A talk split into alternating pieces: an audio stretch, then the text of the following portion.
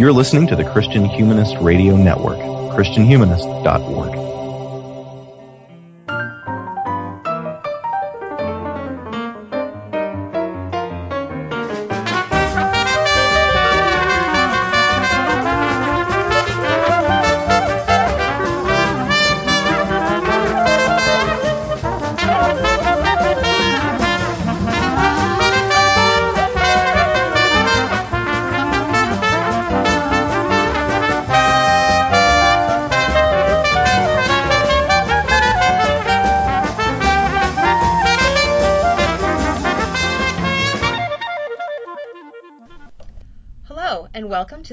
episode of Complementarianish, the occasional offshoot of the Christian Feminist Podcast. I'm Alexis Neal, and with me today are Sara Klooster and Katie Grubbs. It's been a while since our last Complementarianish episode, but we're excited to be back for a very special episode, part of the Christian Humanist Radio Network's week-long series on the rise and fall of Mars Hill, the recent podcast from Christianity Today. But before we dive into today's discussion, let's take a minute to introduce ourselves to any new listeners. Sara, why don't you go first? Hi, my name is Sara Klooster. I am a married working mom uh, living in West Texas. And uh, listening to this podcast uh, helped me get through lots and lots of loads of laundry. That's a good point. It's really good for that. Um, very, very good for laundry. Uh, Katie, what about you? I'm Katie Grubbs, and I live in Leeds, Alabama with my husband David Grubbs at the Christian Humanist Podcast. I am a part time college professor. I teach English Lit online for Houston Baptist University and spend the rest of my time taking care of our four kids. And um, my activity that I did while I was listening to this podcast for hour, for lots of hours was that I bought myself some new um, historical fashion color books and new markers, and I had a great time uh, drawing and coloring also a very good podcast listening activity. Um, my name is Alexis Neal, and I live in southern Missouri with my husband Coyle Neal of the City of Man podcast, the Christian Humanist Radio Network's political podcast. Uh, I'm a lawyer by training, and I have been an occasional adjunct in the legal field, but these days most of my time and energy is devoted to homeschooling our two boys and uh, also serving on our local city council and the zoning board. Um, now that we've introduced ourselves, uh, back to our topic. Uh, today we are discussing the recent and very popular podcast, The Rise and Fall of Mars Hill. As I mentioned, this is part of a network wide series, so you'll have the opportunity to hear from other shows in the Christian Humanist Radio Network, including the City of Man, Sectarian Review, our own Christian Feminist podcast, and the network's flagship show, the Christian Humanist Podcast. If you've been listening to the rise and fall of Mars Hill, you'll understand why we wanted to cover it across the network. There's a lot to talk about. And because we have so many shows covering this topic, we're going to limit our discussion to here today to basically complementarianism uh, at Mars Hill and then the issues relevant to uh, to those of us in complementarian circles. For discussions of other issues raised in the rise and fall of Mars Hill, we would encourage you to listen to the other shows in the network that have episodes dropping this week. Uh, a little bit of background about uh, the podcast we're discussing. Uh, the Rise and Fall of Mars Hill is a podcast from Christianity Today, hosted by Mike Cosper. The first episode dropped in June of 2021, and the series finale was in December. The show featured 12 episodes and three bonus episodes, and Cosper has intimated that more bonus episodes may be coming. Um, it was incredibly popular with millions of downloads, and I believe it even cracked Apple Podcasts' top 10 um, a couple of times. The podcast examines, as you would expect, Mars Hill Church, a small home church that started in Seattle in 1996 and eventually expanded into a multi site megachurch with congregations in 15 locations across four states uh, with a massive online presence. Um, and um, then also, 18 years after its original founding, Mars Hill closed its doors. The story of Mars Hill is necessarily intertwined with that of its main teaching pastor and one of its original founders, the controversial, inflammatory, and polarizing Mark Driscoll, who was eventually removed from leadership and resigned. During his time at Mars Hill, Driscoll was part of the Young, Restless, and Reformed movement, and, and, including teaching complementarian, or at any rate, his version of complementarian theology. Hence our discussion today. Before we dive directly into that discussion, though, I do want to take a quick moment to share our experience with Mark Driscoll or Mars Hill prior to the Christianity Today podcast. Uh, Katie, what about you? Had you read any Driscoll books or listened to any of his sermons before listening to the podcast? Not a lot. Um, I knew who he was. I had, you know, kind of heard him in the news and seen, you know, stories about the cussing pastor and things like that. Um, and I, we actually um, knew. This is like a really tangential connection, but like, um, I feel like maybe um, I had a, a, sister-in-law who had a sister who went there at one point. Um, so I didn't know a whole lot, but um, my main contact with his with his writing was when we um, did an uh, actually did a CFP episode um, way back in the very beginning of this podcast about his book that he wrote with his wife about called Real Marriage, which we're going to talk about here in a minute. Um, that's the only thing of his that I've actually read, um, and we were kind of prepping for that. I, I, will say reading that didn't make me want to read um, really a lot of his other stuff, um, but yeah, so not too much contact. And then through the years, though, I, I've actually paid more attention kind of through the years as things began to devolve. So um, when I listened to the podcast, I actually already knew a lot about the kind of plagiarism allegations, um, the kind of scam to uh, to get on the New York Times bestseller list for Real Marriage. I, I, read up on all those issues and kind of paid attention to what was happening at Mars Hill kind of through the years, um, and also read um, some of Wendy Alsup's stuff um, at Practical Theology for Women because she used to go to Mars Hill, and so she wrote some things about that. So um, I got I'm actually a lot more familiar with kind of the media and stories about him and that church and what happened later than I am with the primary text, you might say, with his writings, his his speaking. Sara, what about you? So one of the things I learned from listening to this podcast is how very, very little I actually know about contemporary Christian culture. Uh, the only thing I knew about Mars Hill is that I knew somebody from growing up who had worked there, and he had been on staff, and I knew that he he had uh, this guy had been going to, to seminary and then had heard uh, Mark Driscoll speak and basically dropped out of seminary to just go work at Mars Hill directly, and then obviously isn't working there now, and that's kind of all I knew that like oh this guy that I knew who'd been one of my brother's friends. I used to have a crush on him. Had work here, and that's kind of all I knew. And then I would hear like it like pop up of people say like Mark Driscoll or Mars Hill. But I am not somebody who ever reads Christianity Today. Like I have just never engaged in that. I go to my church, listen to my preacher, and that's what I do. and so the only the other way I actually I think I heard of him first is on um some of the like various Christian parody videos where they're talking about like oh reading different pastors and so they like well do you want some Rob Bell? Well do you want some Matt Chandler? Well do you want something really like you know Mark Driscoll? And so I just like I was familiar with the name but I didn't know what it meant or what it stood for at all. I you know I've heard people like oh well he's this he's that. I just I knew nothing about him until I started listening to this and I was just kind of like OMG why would anyone want to go there? But of course that's all hindsight is 2020, right? And it's always easier to look back and be like, oh, this was so obvious. Well, sure, yeah. I mean, I think that's that's that's certainly fair. Um, my my exposure is, is sort of like yours, Katie, uh, but maybe a little bit more um, more involved. Uh, my husband actually introduced me to Mark Driscoll. He had listened to some of his sermons and appreciated some aspects of his delivery and teaching. Uh, he, uh, including his bluntness, um, his clarity on the gospel.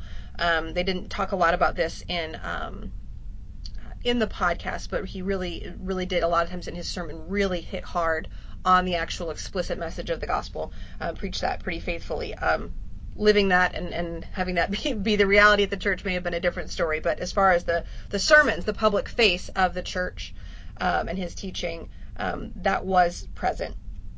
So we actually listened through the sermon series on Song of Solomon, um, which I found underwhelming, um, and then also ended up doing some book reviewing for some Christian publishers. Um, and so we read and reviewed a few of his books. I think I've read three of them, um, all of which I was kind of meh about, and some of which I was actively angry at.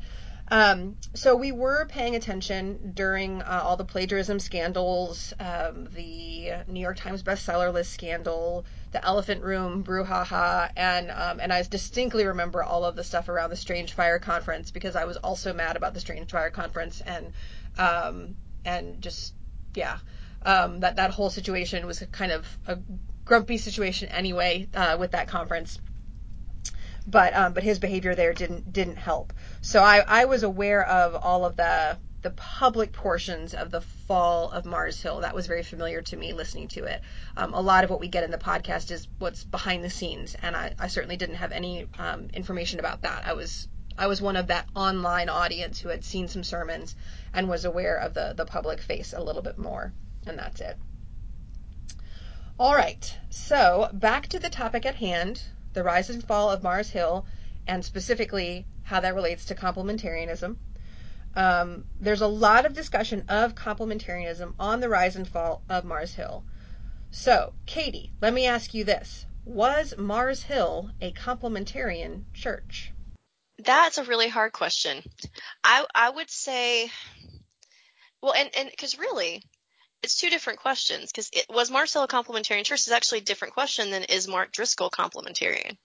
Because to me, I would say it seems like the church as a whole seems a little bit more complementarian than Driscoll. To me, Driscoll seems a lot more like he's leaning to the authoritarian side. Um, I mean, there's some places in Real Marriage where he talks about the need to be friends with your wife, which sounds a little bit more complementarian. But the to me, his his stated theology was always complementarian, but the ways that he talked about women, his tone, a lot of times um, was very dismissive. Um, and there are some things we're going to get into in a minute in the ways that he kind of dealt with people in his church that um, sent the message that you know that the uh, the woman in the family just didn't count as much as as the man, um, which to me is not complementarian. That's you know the whole point of complementarianism is that we're equally important because we both bring different strengths to the table. In theory, that that's how it should be, right? Um, and so I I would say that um, in terms of theology, yes, it was a complementarian church. But it sounds to me very much like that the way things played out there was not actually complementarian and was more like a kind of um, more like an authoritarian environment where um, and particularly with things like the the the, the intense um, focus on women always working inside the home um, which I think did did come from the pulpit. Um, there was not any kind of encouragement for women who were working outside the home at Mars Hill. And to Mitch, maybe I, I don't know, maybe I'm just not in the same complementarian circles as everybody else. But every every church we've belonged to has been complementarian, and I've never seen anybody have an issue with women working outside the home just in of itself as an idea. You know, um, we've always had you know uh, we've always gone to church with i mean i've worked outside you know worked outside the home when my kids was were smaller like so that that that one piece especially feels more like the authoritarian world of, of a kind of bill gothard space with the insistence on the woman should always be working at home, not out in the workplace. So I, I know that's kind of a, a garbled answer in part because I'm still grappling with this. I'm trying to decide if I think it was or it wasn't. And I do think that there's a, a difference between the church's theology and Driscoll himself. And, and I also think that he's changed and he said different things at different times. And so it's hard to get a handle on him because he changes all the time. Right that does make it more difficult. Um, Sara, what about you? Do you think that Mars Hill uh, was a complementarian church, and or Mark Driscoll was a complementarian? I'm gonna uh, basically go with Katie and say that that's her, what she stated is essentially my opinion. Um, that the church itself, officially on paper, seems fairly complementarian, but what Mark was actually speaking from the pulpit definitely seemed much more on the authoritarian side, uh, one of the things that they talk about a lot is that that there was a lot of debt problem with the church, with some of the church members, right? Because the wife couldn't work because if you work, you're going to lose status in the church. And so that, that you had all of, you know, he's, it was, it just feels like it was so irresponsible of him because Seattle's a very expensive place. He's encouraging people to marry early, buy homes, but be on this, you know, have as many kids as possible, but mom needs, you know, mom can't work. And so the one of the things I actually thought was, man, this must have been a huge breeding ground for multi-level marketing among the women at this church. like they must have been like, wow. in, they must have been so into LuLaRoe at this church. That's fair. um, because I mean, how else are you going to help contribute, right? And, you know, not that, and there, I'm sure that there were definitely probably members either at that church or maybe at one of the um, satellite churches where you know, maybe they both worked, uh, but you probably, you definitely couldn't be in leadership, right? Like you definitely couldn't be important and be an elder or probably teach, right? If your wife was working. So yeah, you know, maybe they did have a couple of people where it just kind of attended and didn't really get involved. But if you needed, wanted any sort of leadership or you were going to be employed by the church, you definitely had, had to be, uh, that stay at home mom. Yeah, that certainly was the imp- impression that, that I got from the, the podcast as well. Um, I think I think you guys have made some really good points. I think that that some other other questions I would have about whether the complementarian label applies as opposed to, as Katie said, more of an authoritarian label. Um, Mark was pretty well known for making misogynistic comments. Um, a lot of what he set out to do was to uh, to teach men and to to call men to something greater. And there are a lot of different ways that he would do that, but a lot of them had to do with a very, I think in many ways, a very narrow view of masculinity. There was a lot of talk about um, the undercurrent of anger, um, the the use of violent language, whether that was for humor or hyperbole or not, um, is up to I guess the listener. And then the the constant use of the the metaphor of war um, and part of the way that he would talk up this masculinity and call um, men to this, what he perceived as this higher standard, was by diminishing what he viewed as the opposite of masculinity and by demeaning. So you'd have a lot of that language about um, all of that stuff you would say, like don't be a girl, be a man, you know, you man up, all of these kinds of things um, that were very prevalent. And at one point, one of the, the comments that really bothered me was that there was a church, oh, the the was it the Episcopalian Church had picked a female bishop. Some church had picked a female bishop, had decided to have a, a woman as a bishop. And his comment was, yeah, next up they'll have, you know, a fluffy baby bunny be the bishop. And and that bothered me for a couple of reasons. One is uh, women are still people.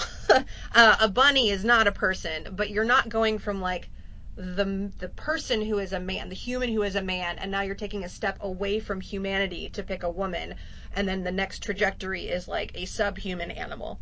Um, so so that that I think is problematic. Even though I realized that what he was really trying to do was just amp up this contrast between masculinity and what's tough and manly, and and women who are not those things.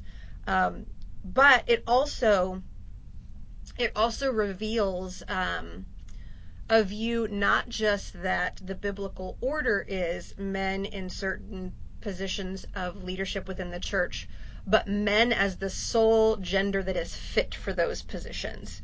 So we don't just have male pastors, lead pastors, because we see that reflected in scripture and we want to, to honor that, but in fact because women are, are inherently unfit for those roles. And so if you are willing to seek out a woman to be a bishop, you're obviously willing to seek out a woman to, or a bunny to be the bishop because you're, you're starting to look at people who are unqualified. And we talked about this in our very first complementarianish episode there are different views in complementarianism about um, what what it means for women um, out and men outside of the church or outside of the home, if anything.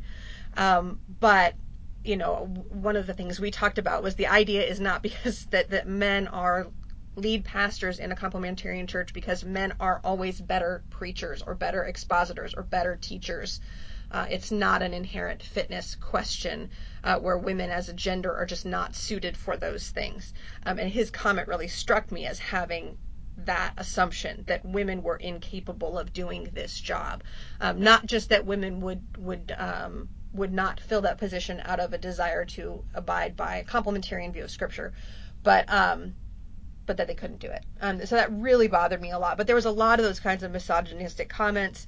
Um, you had comments about pastors' wives letting themselves go and, and not being as young and hot with two T's as they had once been, which was annoying on multiple levels, not least because when I think of the people who like not, a lot of pastors and not a lot of pastors are like drop dead gorgeous either. Like a lot of pastors nope. you could argue maybe should like get on the treadmill a little bit, you know? Like that's just not just the women. Like he he you know, he he looks you know, he's he physically he kind of looks like someone in my family where like he's kind of like this just big he's like a short legged broad chested like barrel like barrel chested guy who looks like he should probably just be like a power lifter only he's like not right?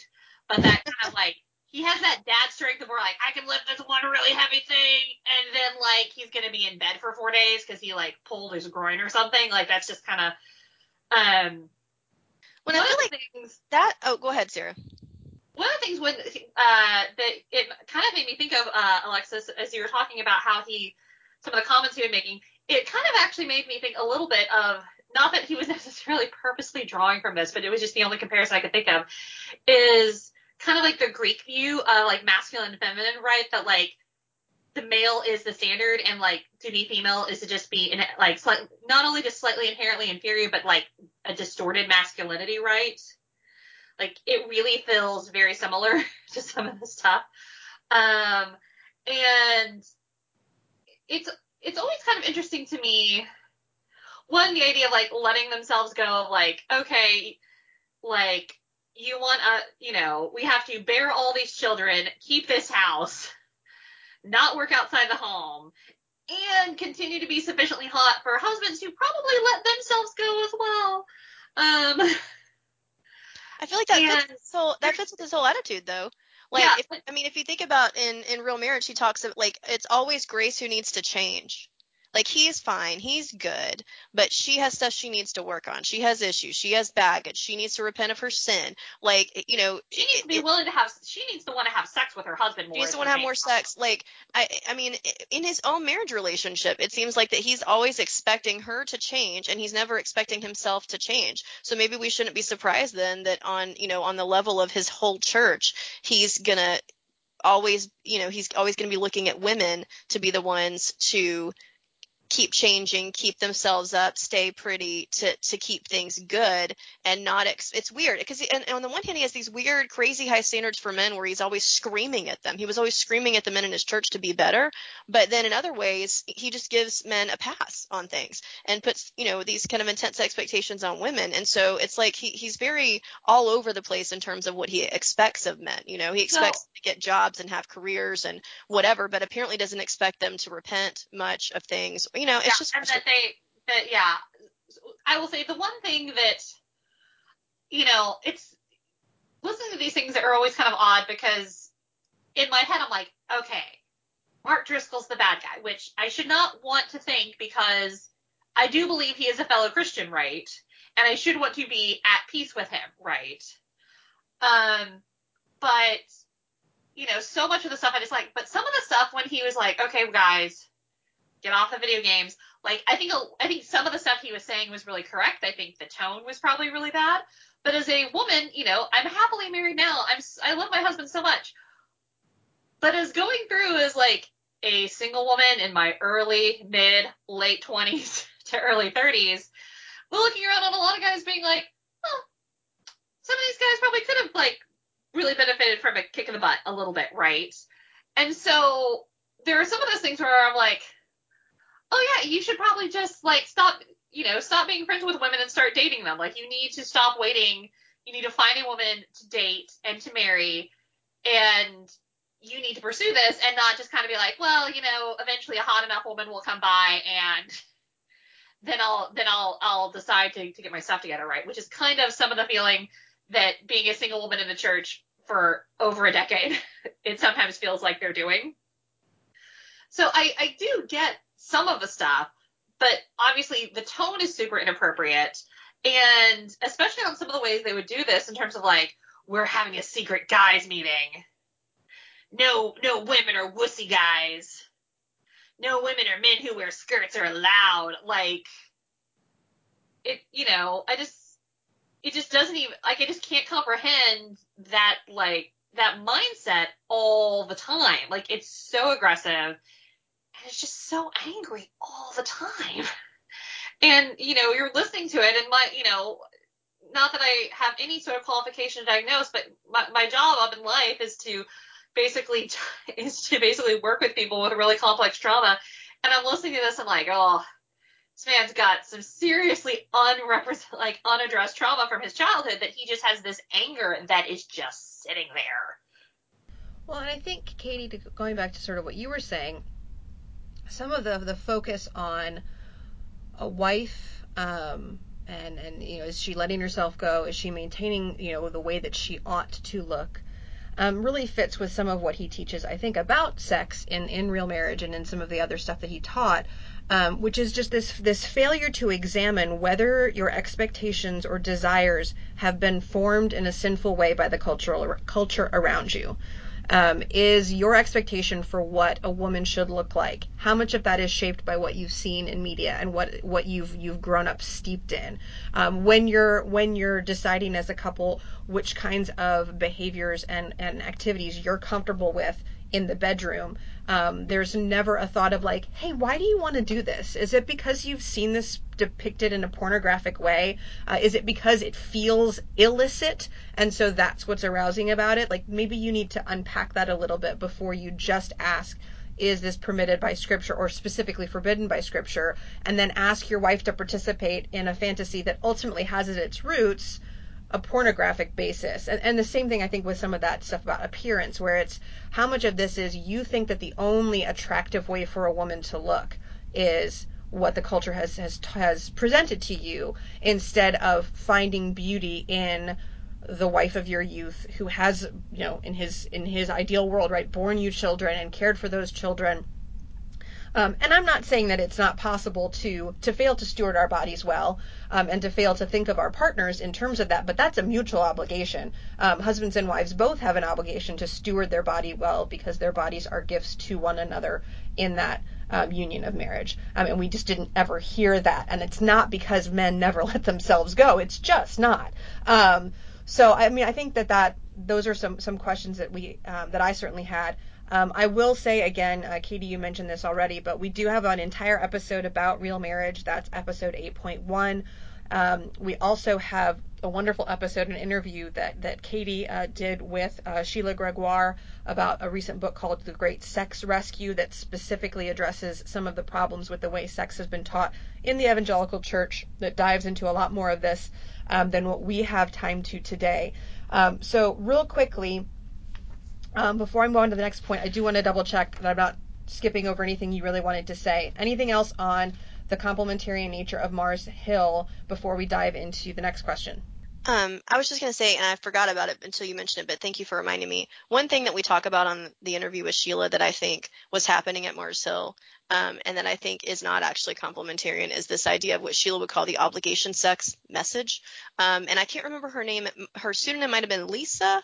Um, in one of the last, I think it was in the aftermath episode, she talked about um, they had two women that they had interviewed, but um, one of the women was talking about being there and you know constantly you know, having being taught that you can never really say no to your husband. You need to be available to your husband for sex anytime he wants it, um, and because that's your duty. It's what you should do as a wife. That's what it means to be servant-hearted and all these kinds of things. And the damage it did to her marriage. And I, I think that's another thing about that church that is not actually complementarian because if you are never allowed to say no to sex, you're not actually both equally important in the marriage in which case we're in an authoritarian or a patriarchal space where really the husband's the only one who matters, so the wife always has to accommodate him. Um, and so I think that's another place where those kind of authoritarian um, or more patriarchal roots are showing in Driscoll um, is that that kind of enforcement of, a, of an obligation sex message at Hill. That's a good point. Thanks, Katie. Um, and I will say another related episode that listeners might be interested in, um, although maybe not quite as directly related. We did an episode about Mike Pence and the Billy Graham rule um, that talked about how we view women, how we view um, uh, men you know, being in the same room with a woman and tending to view a woman either as an enemy or a potential sex object as opposed to say a sister in Christ and um, and how to think through that. And I think some of those same themes we also see in the way that Mark Driscoll seems to interact with uh, with women in his church. Um, our next question that I wanted to ask, because we will just be here all night if we if we let ourselves. Um, our next question is: Does the podcast, uh, "The Rise and Fall of Mars Hill," does it have a positive view of complementarianism? Sara, what do you think? I'm not sure that the podcast directly addresses it. Uh, Mike Cosper does, I think, a very good job of being uh, providing very good facts, but he does not editorialize that much. I don't think. And so I think they do a very good job of presenting it and letting the I keep wanting to say reader, the listener draw his or her own conclusions.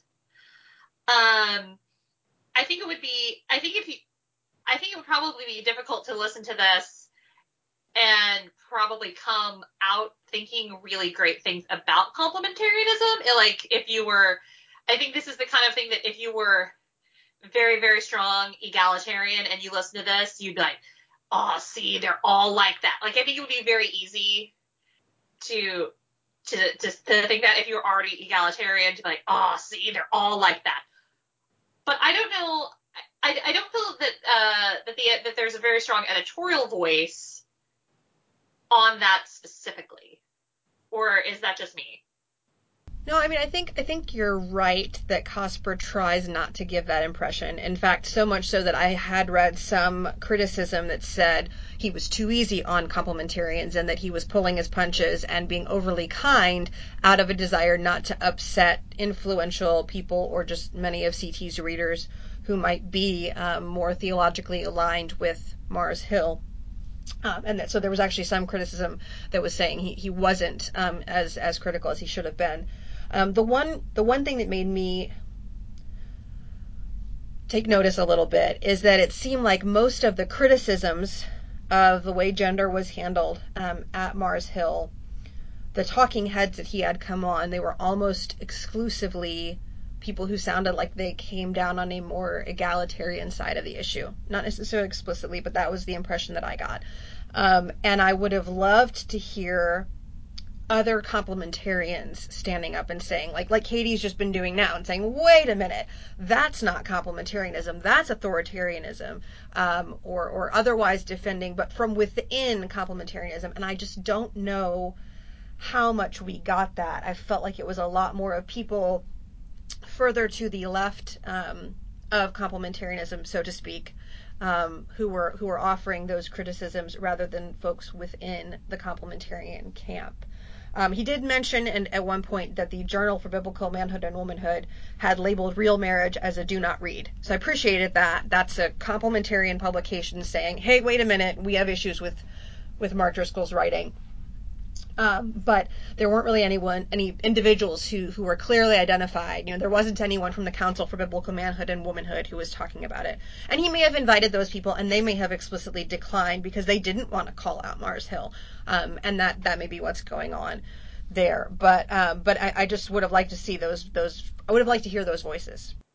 I was surprised that they didn't have anything that they didn't include any of Wendy Alsup in some of those later episodes to talk about that. Like she was there a little bit at the very beginning because she's been writing about that stuff for years. And as far as I know, is still complementarian herself personally. But like I was kind of surprised. I figured, oh, she'll be back later, like to talk about how women were treated in the church, but she wasn't. And that may have been her. I mean, she may not have wanted to be, you know, like she may have only wanted to talk a little bit at the very beginning. But um I think I think that I would I would agree with you guys. I think Cosper seemed like he was trying to be even-handed, but I think that Alexis, I think there were more people who kind of came down on the other side.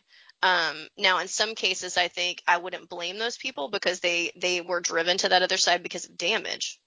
Um, but it was interesting to me that they either didn't go look for or couldn't find someone who'd been at Mars Hill and had been a member and witnessed all this craziness and had left and had still kept the complementarian theology in the sense of, you know, like in its most basic sense, woman's not going to be a lead pastor, and also we believe in, you know, that there is male headship in marriage or whatever. I because surely there have to be people like that. There have to be people who were at Mars Hill who continued, you know, following that theology even though they left that damaging environment and the way that it was taught there. But I mean, I get either they couldn't find them or they didn't go looking for them. Or as you said, they, they were disinclined to participate in, in the podcast. And and there's a there was a piece that was put out later. Um, I think it was in the in this Christianity Today piece um, after the podcast finished that basically said they had a lot of people come forward as the podcast grew more popular, but they also had people who had come forward who were like, you know, when this was going to be a few thousand people listening, I was fine to talk about it, but I'm not really fine telling my story to a million people. So um, I think it's fair to say that the popularity may also have p- pushed some people uh, away from participating.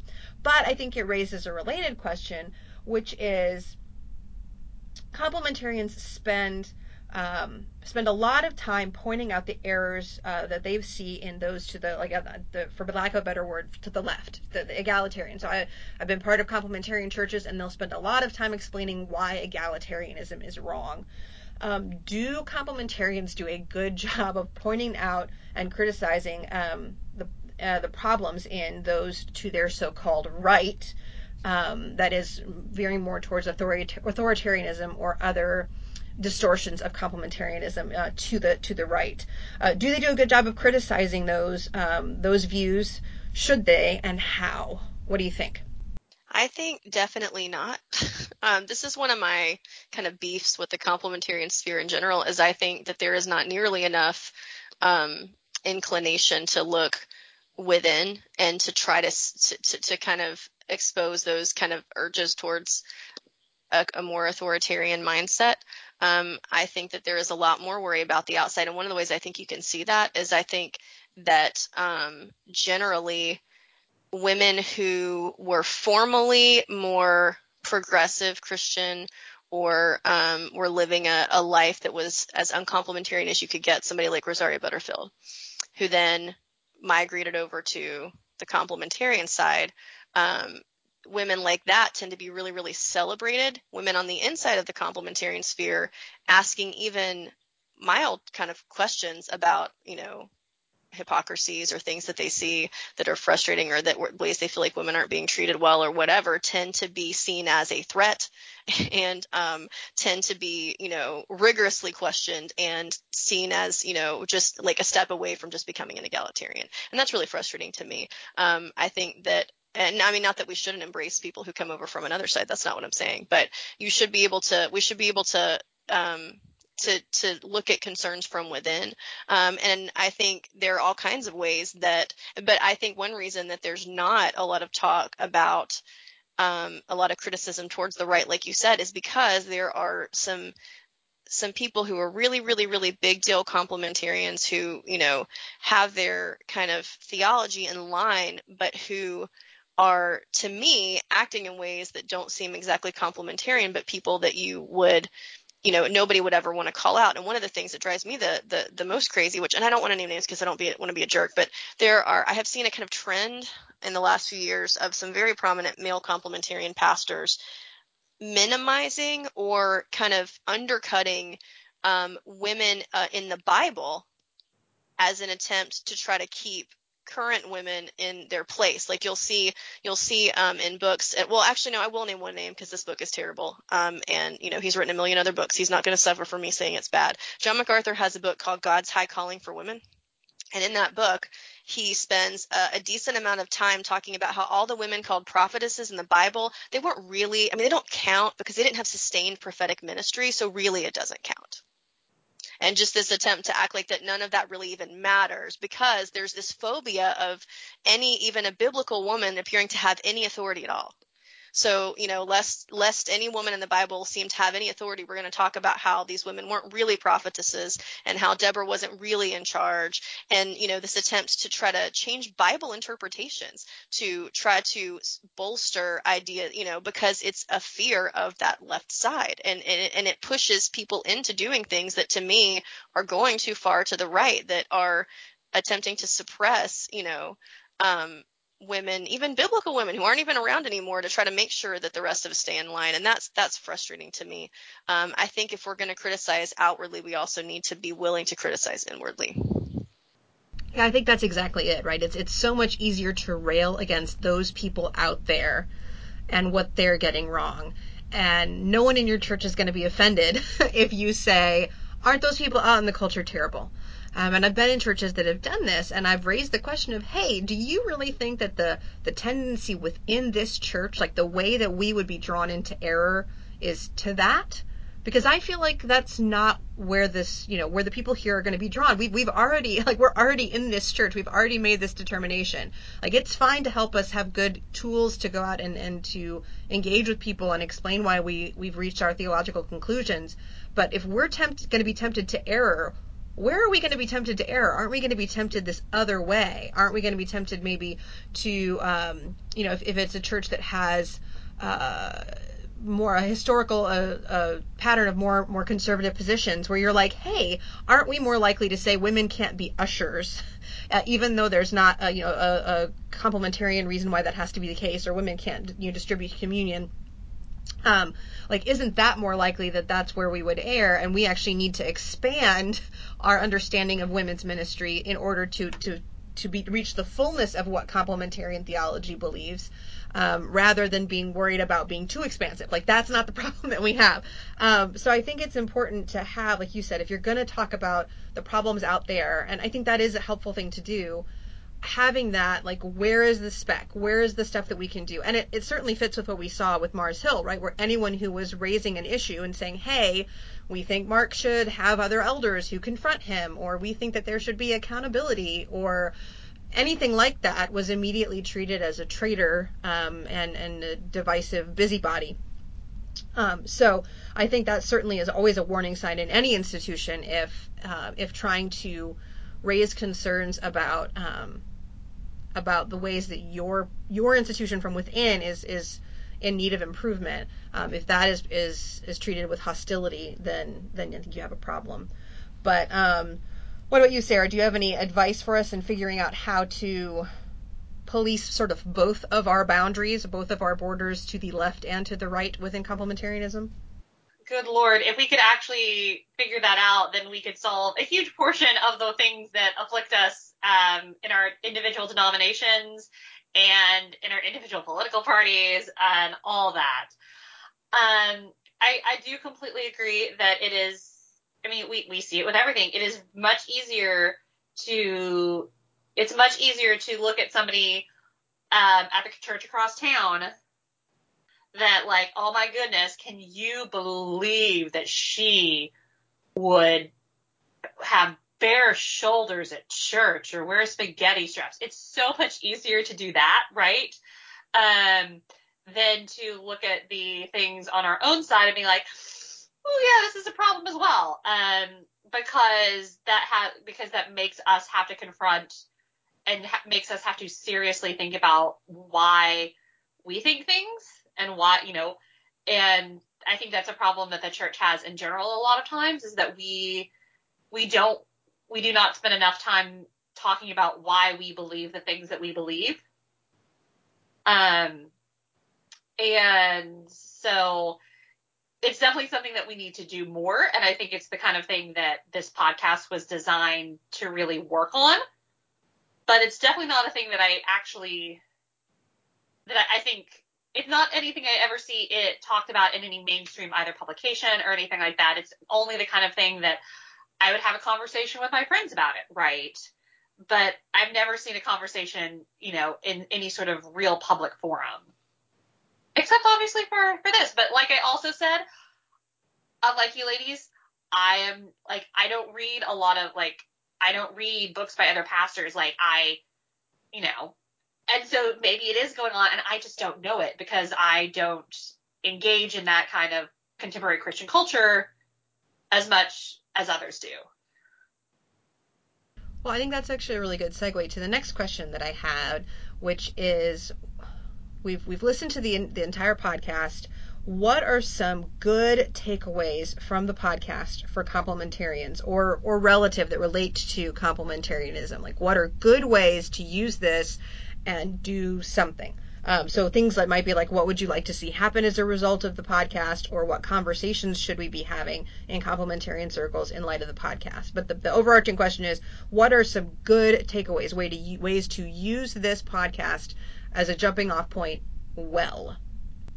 I think that one of the one of the things that I hope happens after this is that there is more consideration on the complementarian side of the ways that a lot of times we are leaning on cultural standards instead of biblical theology, like you said earlier, Alexis. That was one of the things that was so distinctive about Driscoll is that so many of his standards for men just seem to have been based on himself and what he thought was important. Um, I mean, we, you know, I think we talked about this in the real marriage um, episode, but yep, you um, did.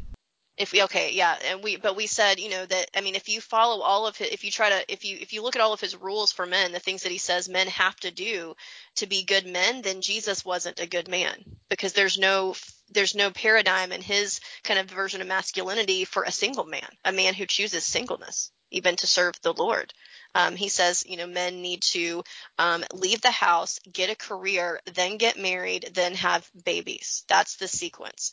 And, you know, kind of makes hay about how, you know, you have to, um, which and he tries to act like that it's always been this way since bible times when you know um, back then and today in many cultures the the normal thing is for um, a man to live with his parents until he marries you know um, this idea. And also to me i said this to david last night i didn't say this in the original real marriage kind of um, episode we did but to me it seems like a really culturally myopic standard to say that the only way to be a good man is to move out of your parents' house, get a career, and then once you've established that, get, then get married because like that's not financially reachable for a lot of people.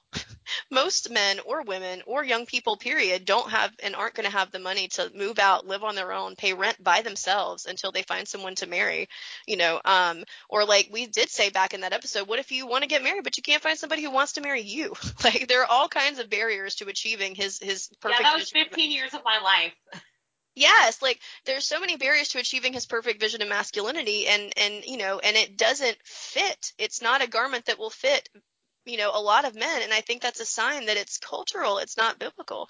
And i you know and i think especially with masculinity because that was his big thing.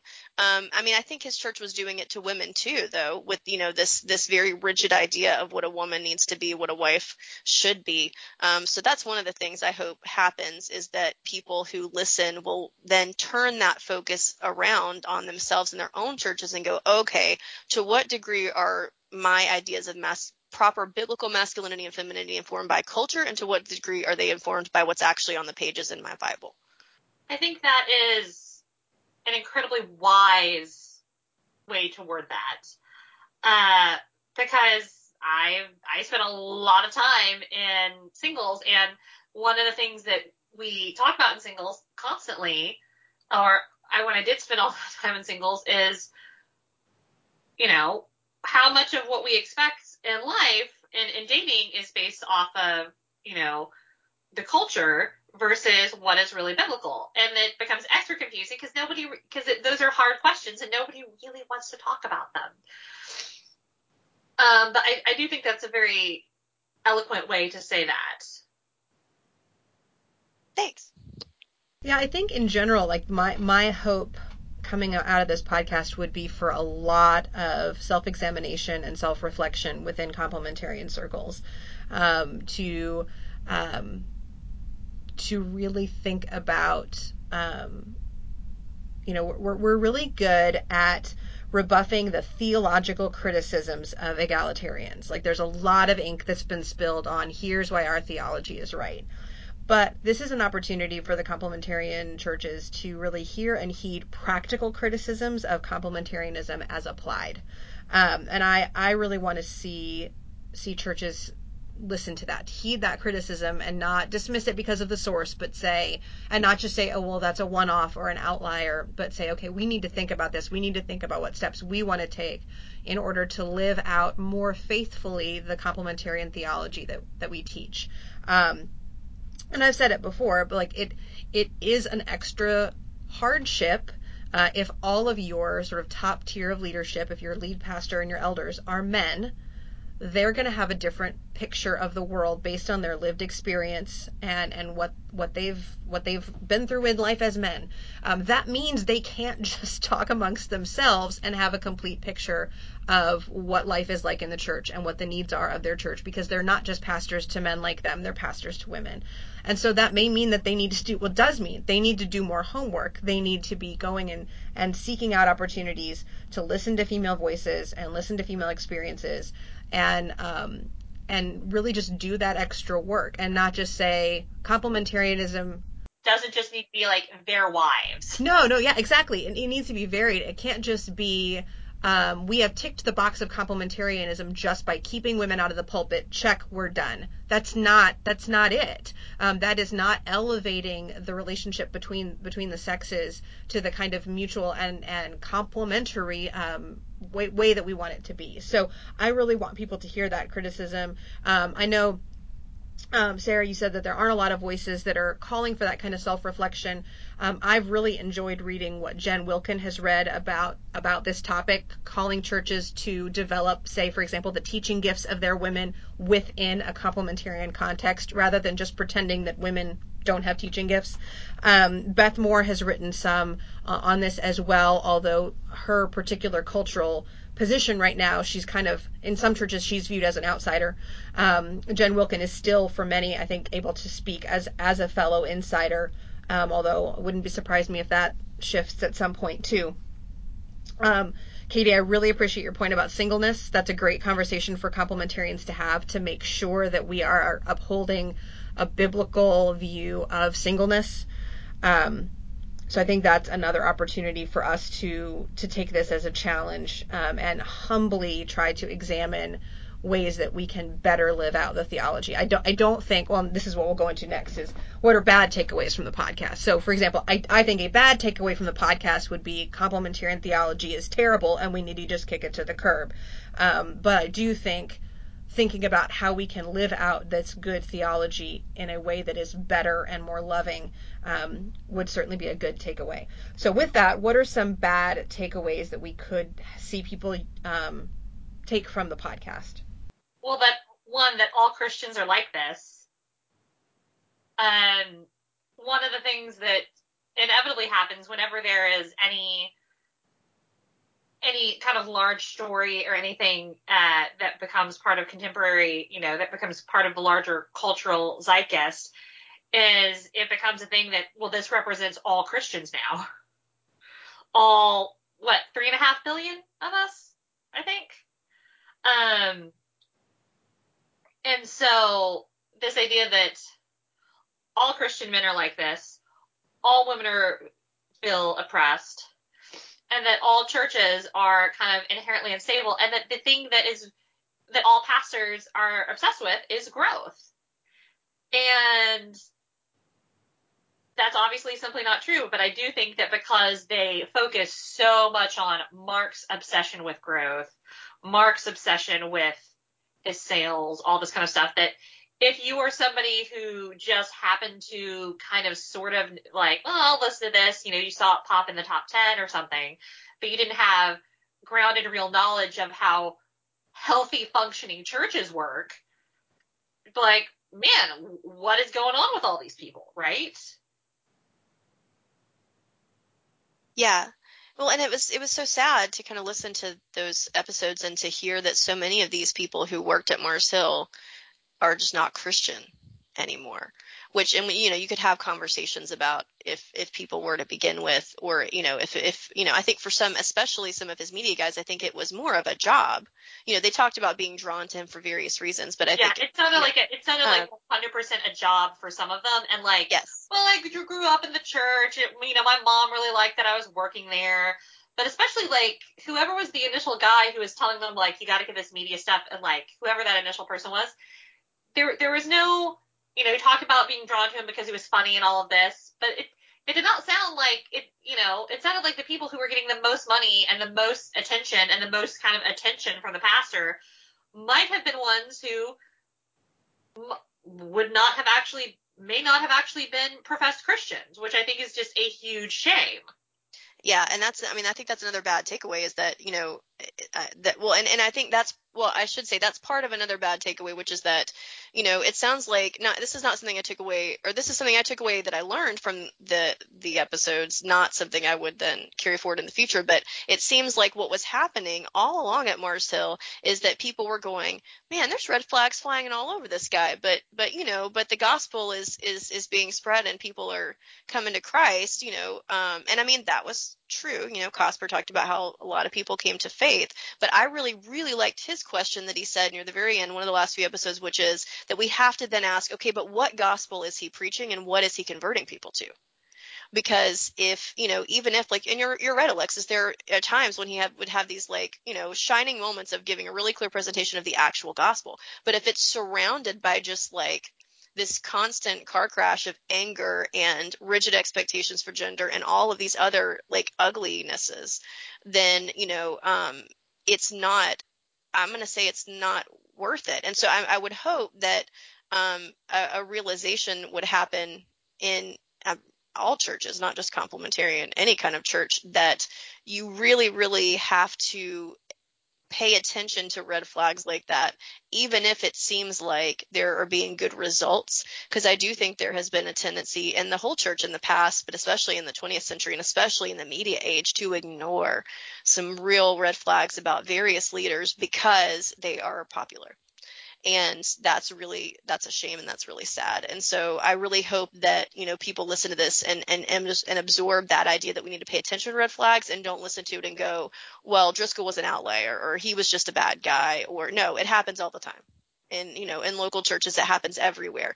Um, so you know i hope that people will will take away that you know really paying attention to red flags and not just giving people a pass because they're getting quote good results well, yeah, and I mean, I think it was was it Timothy Dalrymple, the um, uh, CT editor, who was interviewed at one point, who talked about working on the Ravi Zacharias story and and just having sort of story after story of people in public positions of influence who had then public failings. Um, Bill Hybels was mentioned. Um, obviously, um, there's there's just I mean, you sit there and list a bunch of different names because there's no shortage of people who've done that. So um, I think that's certainly fair, and I think it certainly is is valid to say um, that um, as believers we should remember that means matter. We don't say the ends justify the means. God is intensely interested in how what our means are, how we behave, uh, more so than what we achieve. He's not a do whatever it takes as long as it you know gets the word out kind of um, approach, and um, and ultimately that God doesn't need Mark Driscoll to save people. And I think there's that that view of like, well, we need him because without him, God can't do this work. um, that he is necessary, and God has other tools, so to speak, uh, in his toolbox, um, and he doesn't need any one of us. Um, so there is none of us who is indispensable. Um, and if we start to to have those red flags, like it's it's it is 100% worth it to say, wait a minute, take take a step back. Um, we need to figure out whether or not you're still still fit for ministry, whether we need to, to continue with that.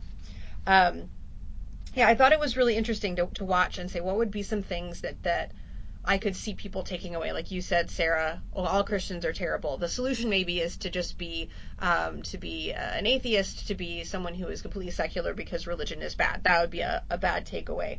Um, I mentioned before um, basically, what I'm asking is if you look at Mars Hill as a problem, Mars Hill and Mark Driscoll as a problem, what is the solution? Is the solution, well, they shouldn't have been believers, and then that wouldn't have happened? Or they shouldn't have been complementarian. If everyone had just been egalitarian, they would have been fine. I think that's a bad takeaway. I don't think that's the solution to Mars Hill. Uh, another one that we haven't talked about a lot, but I think is so relevant, um, particularly in our cultural moment, is is headship, authority, and submission bad? Is the solution to Mars Hill to do away with authority in any way that we can. Um, this idea of, of authority and the ways that Mark Driscoll, according to the podcast, wielded that authority in abusive ways. Um, but he's also a picture of someone who was not under authority. And so I think it's really easy to think what's bad is having people in charge, having uh, men in positions of authority. What we need is to just have everybody be able to do it. And if we can just, um, you know, sort of level the playing field as much as possible, that's how we prevent abuse. Um, and I think I mean, as a complementarian, I don't think authority and, is the bad guy. I don't think that that's the problem. Um, and I think they'll talk more about this on, or will have talked more about this, I guess, at this point, um, on uh, City of Man, where they're going to look more, I think, at, at, at the church polity and some of the ways that it was structured.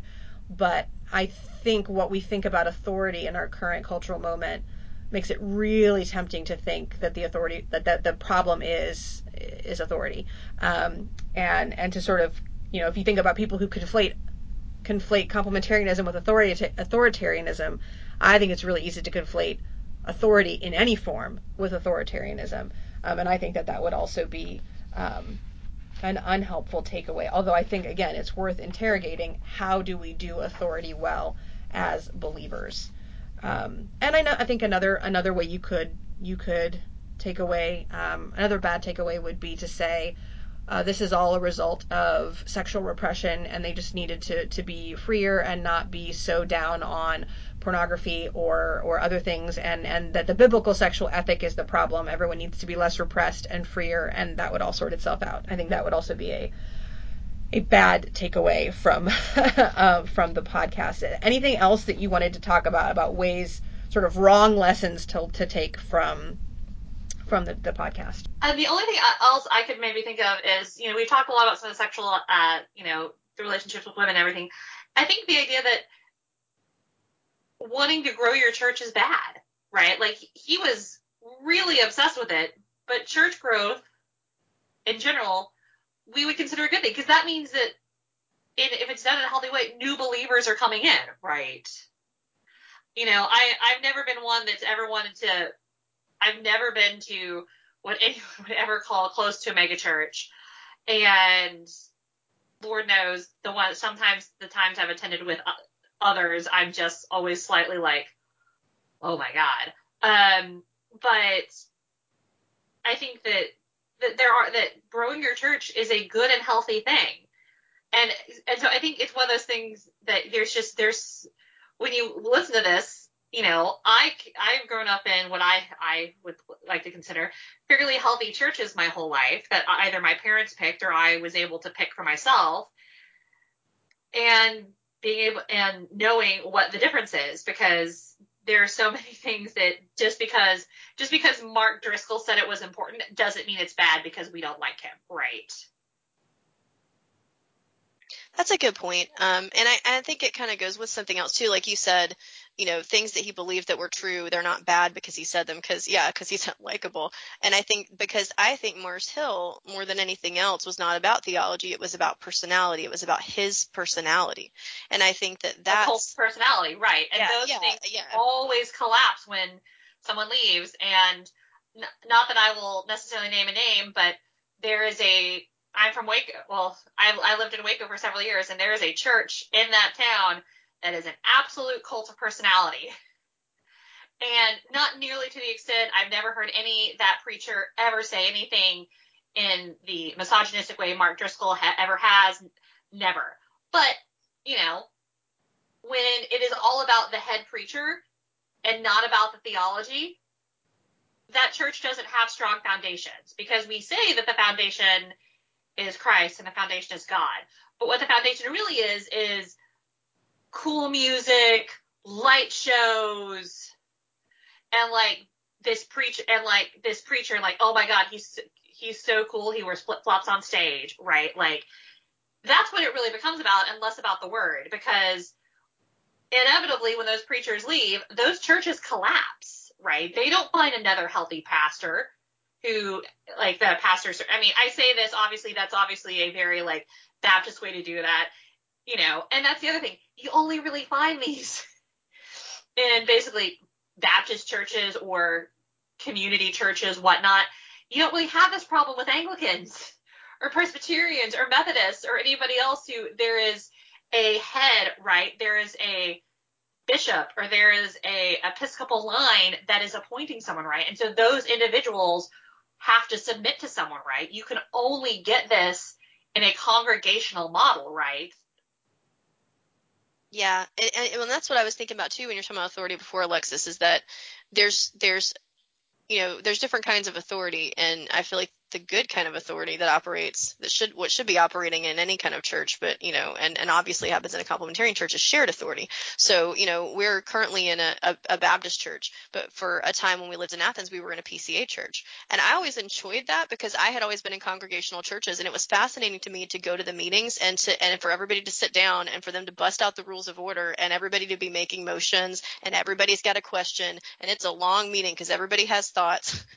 Um, and i thought that was so interesting because I was so used to our congregational churches voting on things. There would be votes, but like usually it was just everybody voting to affirm whatever the you know the preacher decided or whatever. So I think at Mars Hill there was this gesture towards shared governance because you had elders, but it sounds like that up until the very end, right at the very end, they started you know breaking ranks and they had you know the Noble Nine writing a letter and you know calling out Driscoll. But for a long time it seems like that the authority in his church was just was him it was a sole authority rather than a shared authority. And I think that that's a huge red flag in any kind of church. Um, but I think it can be particularly dangerous in a complementarian church because in a complementarian church like Driscoll's, which leans authoritarian, like you said, Alexis, you're automatically excluding the viewpoints or the opinions of any woman there.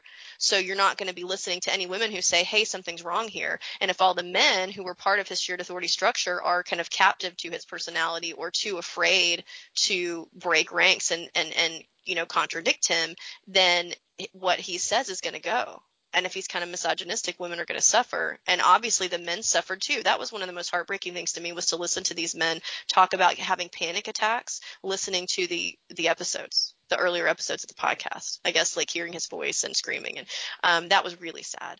Um, and proof that it wasn't just women who were damaged there. It was women and men who were damaged there. So i think that you know that's that's the key. The key with authority is not like is all authority bad but that there are gradations of authority and that you know it totally depends on what kind of authority structures you have happening in your church. Um, i mean i think you could absolutely have an egalitarian church with a woman in charge that could go wrong in some of these same ways if she's not submitting herself to shared authority. Yeah, I think I think that's I think that's a good point, and I think it, it relates to and and I think like I said, I think they'll talk about this some in City of Man, but that in order for whatever your authority structure is to work, uh, it's not just having the structure, but it's also having qualified individuals in those positions. So it doesn't do any good to have, uh, like you said, a body of elders who are supposed to hold someone accountable if they're not going to do that because they have decided that the best thing for the church is for Mark Driscoll to preach every Sunday no matter what. Um, and that there is no circumstance that would justify taking action against him. Well, then they're not going to be able to be providing that meaningful accountability. Um, and uh, and that and that can certainly take place wh- whatever your authority structure is. If you have a congregation that's not engaged and not willing to be the authority to be the the accountability, um, then that's not going to work. If you have you know if you have bad relationships with the with the bishop or with uh, the the synod or whatever you have, um, it is both the structure but then also having people in place who are who are qualified and willing to do the work of that role. Um, and it sounded like there were some people like that at Mars Hill, but there were a lot of people who, like I said, had, had made that calculus and keep Mark in the pulpit was was always the um, the conclusion that they had uh, that they had reached. Well, any uh, closing thoughts before we wrap up our episode? Because I think we are at time, if not a little past. So I guess one thing I would uh, ask y'all because is there just something that y'all heard that you're like, oh my god, I cannot believe that was that happened. Like, what was the most that that y'all heard in kind of the series?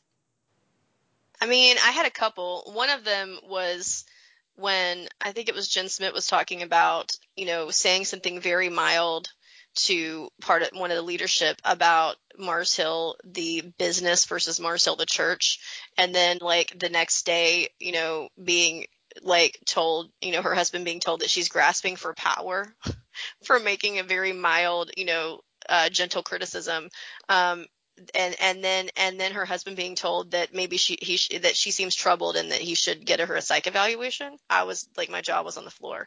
Um, that one and a kind of a funnier story, but no less to me, you know, no less indicative of Driscoll's general demeanor and how he treats people is when I think it was Jesse one of his media guys when he talked about them going to Turkey to like film him reading Ephesians like at Ephesus and you know the bus pulling up to a really fancy resort and him getting off with his family and being like bye guys and sending them all to like a crappy flea bag motel.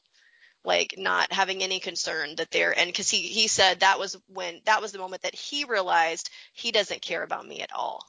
Like all he cares is what he can get out of me like and that was one of those moments that I was thinking like who who does that? Like you know um so yeah I mean those were kind of my a couple of my ones that that really just I was th- those were some of the times I paused it and told David you're not going to believe this because he wasn't listening. He's not on any of the episodes so he didn't listen to the podcast. But that I had a few times when I paused it and was like you got I have to tell you what just what I just heard because I just can't believe it.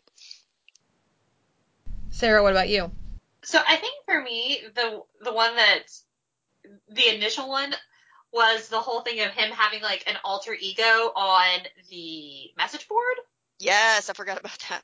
So that's uh, and so dear listeners, uh, there's I guess there's like an there's a Mars Hill message board, and he has this alter ego apparently named William Wallace II, and it is just wild the kind of stuff that like he clearly was was wanting to say was like okay I'm gonna be able to I'm gonna be able to do it this way and just very misogynistic very homophobic like and stuff that like just didn't need to be said that had no correlation to anything that was like going on in the rest of the conversation that he just clearly wanted to insert these very inappropriate opinions um and when I and that I think we find that out in like the first or second episode or something like that. And it was one of those things that like after that I was like, okay, this guy's actually kind of a coward. And like after that, after that kind of clicked in my head, a lot of the other stuff that he would do would make sense to me because I had already been like, okay, he's kind of a coward and is actually d- does stuff.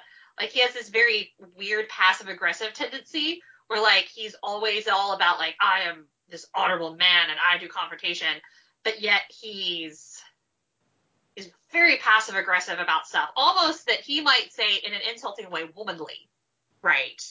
In how passive aggressive he is about certain things. In terms of like, we're firing you for saying that, oh, it would be good if he had other men he could talk to and, you know, just, uh, oh, oh, and I guess the other thing was the, the demon trials. That was, that was crazy. Yeah, I, I would say my point that I was, I mean, the, the demon trials were definitely not something that I was had experienced in my particular wing of the uh, evangelical church, and I definitely had a lot of questions about that.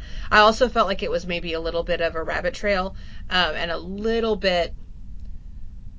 I don't know. It felt a little bit like almost voyeuristic to be like, "Hey, let's make fun of this viewpoint um, within within a certain types of charismatic churches. So I felt a little uncomfortable because it didn't seem as related to some of the other stuff. But uh, other than the claiming to have heard from God, having a divine revelation, and therefore being above being questioned, which is a whole other issue of authority.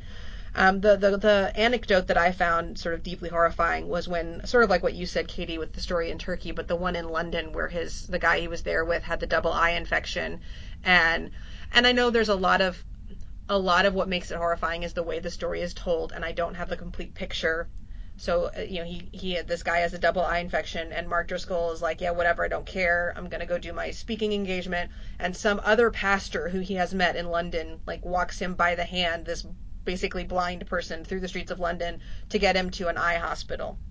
Now I don't know. It may be that Mark like asked this other pastor to help him. Uh, so there there may be more to the to the story, but but just as presented with the guy he's there with is is in pain, has this medical issue. Mark is unconcerned. A complete stranger ends up taking him to the hospital. Mark's only question for him is, "Are you contagious?" And at no point during the trip does Mark even pray for him. And that that was just sort of like the Turkey trip, where it was like, man, that's just a complete pastoral failure. um, but I will say, on a more positive note, the the thing that I found um, most encouraging um, was the the story of of uh, Sutton, the the pastor who had been sort of the, the hatchet man for um, for Mark Driscoll towards the end, and had had done a lot to hurt a lot of people as a result. Um, to hear how he had been before all the podcast stuff going and, and privately and quietly repenting and making amends and apologizing and just trying to to reconcile with people that he had hurt. And and when he would hear someone on the podcast talk about how he'd hurt them and he hadn't really thought about it or hadn't realized it that he would reach out to them and if they were willing he would talk to them and he would apologize and he would repent. Um, and that he didn't expect that they would necessarily forgive him but he was that was what he was hoping for. But it just such a posture of humility and repentance and such a contrast um, to what we've seen so far publicly from Mark Driscoll. These two men who sinned against um, people as, as a result of or in their position of leadership, and one is taking the road of of denying, uh, um, from their perspective, abandoning his congregation and just starting anew um, without ever changing or repenting, and the other who, although more more um, uh, anonymous, no, most of us don't know his name unless you've been listening to the podcast, was just humbly seeking out those he'd wronged um, for no other reason than he wanted to repent. He wanted to apologize. He wanted to to to make it right. And I just thought that was a beautiful picture of repentance and a lovely contrast to the lack of humility that we saw so much uh, elsewhere in the podcast. Absolutely. Yeah. I when when they when he and I think it was Jen Smith when they were talking together, I thought that was amazing. Because, you know, she was one of these people who was really directly her family was really directly hurt by that. And the two of them having this kind of really lovely conversation about forgiveness and reconciliation and that was one of the most amazing things. And you're right cuz encouraging stuff was thin on the ground in this podcast because there's just so much damage, but it was a, a really beautiful moment of encouragement and not easy. Like you could tell it wasn't everything is great and everything is wonderful. You could hear in her voice that she was like, I am still really hurt and this is still not okay. And it means a lot to me that you're coming to me, but it's still yes. a lot. Like it just you could you could tell it wasn't it wasn't trying to oversimplify. And and he told that there had been one person that he'd reached out to and they were like, "That's nice. We're not ready to forgive you yet." And that you know years later or whatever he heard from them and they were like, "Okay, now we're ready." Um, so it wasn't just made into a just say you're sorry and everything is fine. It, I appreciated them deal, treating it with with weight. Um, and and saying it's not it's not always that simple, but but that there is a possibility of reconciliation and and that picture of humility and repentance. Well, uh, thank you so much for listening to Complementarianish. Complementarianish is presented by the Christian Feminist Podcast, a member of the Christian Humanist Radio Network. Kristen Filippic is our publishing liaison. If you'd like to communicate with us with ideas for episodes or if you have comments on what you've heard, please get in touch with us at christianfeministpodcast at gmail.com and place complementarianish in the subject line. Be on the lookout for another complementarianish episode coming soon.